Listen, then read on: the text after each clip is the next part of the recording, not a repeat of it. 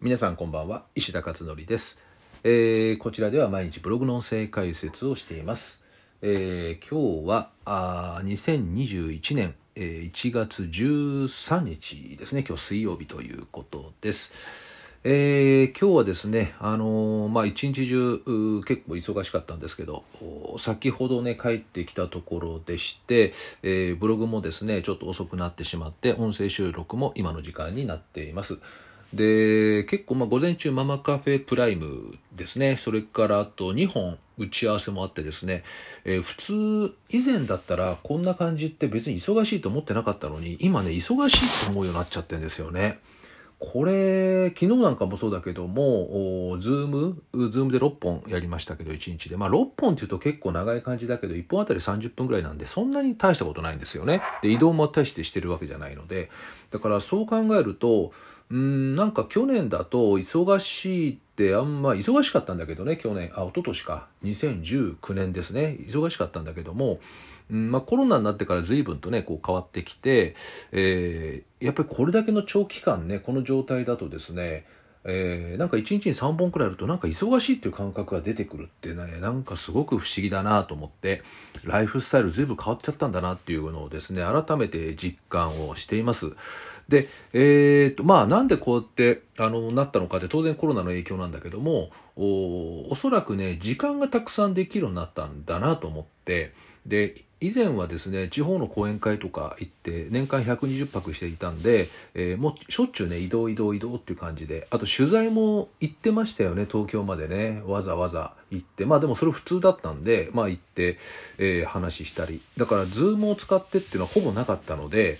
えーまあそういうことですよね。で一番やっぱりね大きかったのはこの打ち合わせがオンラインでできるっていうのが随分とですねこの負担を軽減したっていうことがすごく実感できていて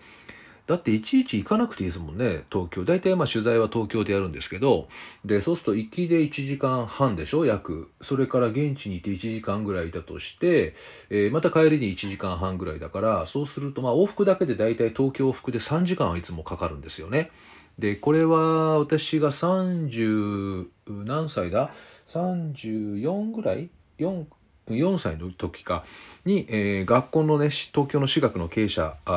になったんででその時からですね東京はもうほぼ毎日のようにずっと行ってるんですよねだから1 5 6年ぐらいかなもうほとんど日々東京東京ということで東京舞台で動いていたのでそうするとね3時間はいつも時間かけてたってことですよね。まあでも電車の中でなんかいろいろやってたりはしてたけれども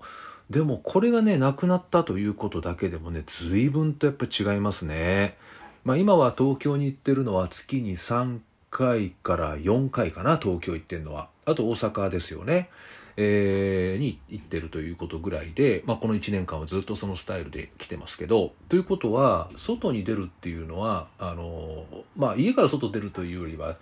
都会に行くっていう感じかなあでは、うん、大体そうですね月に45回まあ多くて7回とかそれぐらいの感覚になるんですよねだからそれ以外時間がすっごく空いてるので、えーまあ一言で言うとね暇になったんだよねすごく。ででよく言われるのがおあの「お忙しいとこすいません」とかってよく言われるんですけどいや結構暇だけどっていうふうに笑い笑いながらね答えるようにしてるんですが多分冗談と思ってるよねみんなねあの結構本当にね暇になったんですよ。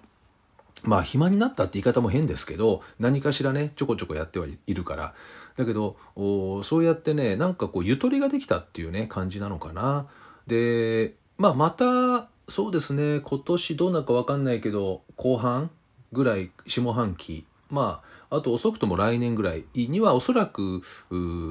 まあ元通りになるわけじゃないだろうけども結構動き回れるような状況にはおそらくなるんじゃないかと思っているので、えーそしたらまたですねあちこち動きまくあの回ろうとね思っているんですけど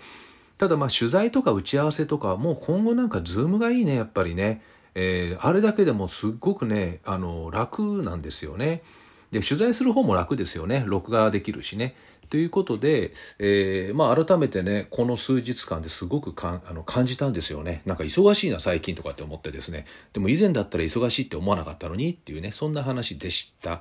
でえーと、あと今日はそうですね、ママカフェプライムやりまして、えー、今月のテーマはですね、2021年、えー、この2021年がですね、この大激動になるので、まあ、皆さんご存知の通りですね。で、教育も当然少なからず影響を受けていくことと、あと中学校が大きく改定されるんですよね、今年の4月から。小学校は去年から。で、来年は高校から変わるということで、えー、この中学校の教科書もあの劇的に変化をしていくっていうことと、教育方針も劇的に変わっていくっていうことで、まあ、ちょうどそれがコロナにかぶっているんですけど、えー、まあ、そういったこともあってコロナによって外界も変わり教育そのものも変わり、えー、今までのその昭和的な発想ではあのちょっとびっくりするような変わり方をしてくるってことがあるから、えー、その辺をですねぜひ押さえておいた方がいいんじゃないかというテーマでした。それでまあでも家庭ではどうするかっていうのがすごい重要なんだよね。あの学校は変わっても別に家は学校じゃないから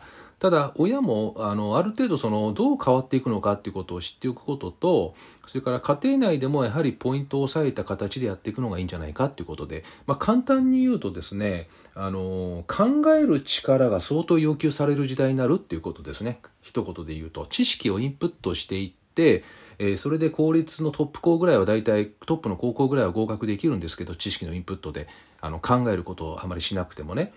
だけどこれからはもうそういうわけにいかなくなったということですね。簡単に言うと。だから思考力っていうものをある程度つけていく必要があって。でこれはまあ本当は学校だったりとかその塾だったりとか学びの場で思考力ってつけるのが一番いいんですけどただあのなかなかまあ、そういう方向には進んではいくと思うんですけどなかなか考える力ってそんな簡単にねひょいっとつくわけじゃないんですよね。そこでこれを家庭でね考える力っていうのをベースとして作っておくと日常生活の中でですねそうするとめっちゃ楽ですよっていう話ですね。まあ、できなくても別にいいんだけどね。できなくても学校とかで学べばいいだけの話なんだけどただ学校も今年は多分大混乱すると思うんですよね。みんなパあのタブレットとかパソコン配られてくるし電子あのデジタル教科書が出てきたり教科書も変わるし教育課程が変わるし入試も変わるし結構ねあのひっちゃかめっちゃかな状態になりかねないなと。それにコロナが出てきてるでしょ？今年も。だからそうなってくると、うん、学校は学校でもちろんすごい頑張ってるんだけどあんまりそこにあの任せることは難しいなっていう感じもするんですよね。だから家庭でもある程度押さえておいた方がいいんじゃないかっていう5つのポイントですねこれをお話をしたということになっています。まあ興味がもしある方いらっしゃったらですね今月あとえー、Zoom でもあと3回やりますんで、えー、よかったら参加してみてください。えー、ということですね。これはママカフェプライムの1月のお話でした。あと、まあ、ブログに書いたのは、えっ、と、スマホ中毒の中高生を救うたった一つの、ただ、ただ一つの方法っていう、 Voicy ですね、これは。えっ、と、 Voicy では毎日ママカフェラジオっていう名前で、えー、ママさんから受けたあの教育子育て相談をですねお答えしてるんですけれどで今回今日挙げたのはスマホに関するスマートフォンですね中毒だからまあもうスマホ付けになっちゃってる中学生とか高校生どうする？っていうこういうお話ですね。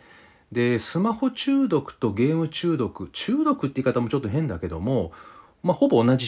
あの状態ですよね同じ状態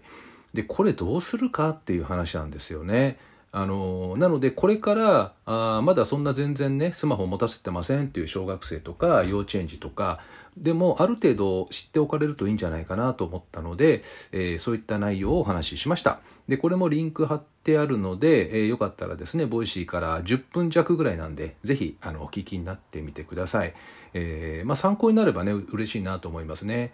やっぱりこれはもうずっとこれからもスマホはあの利用していくツールにもなっていくしでも中毒になりやすいはまりやすいってものでもあるので、まあ、その辺をですね、え上手に使いこなしていけるといいんじゃないかなっていうふうに思っています。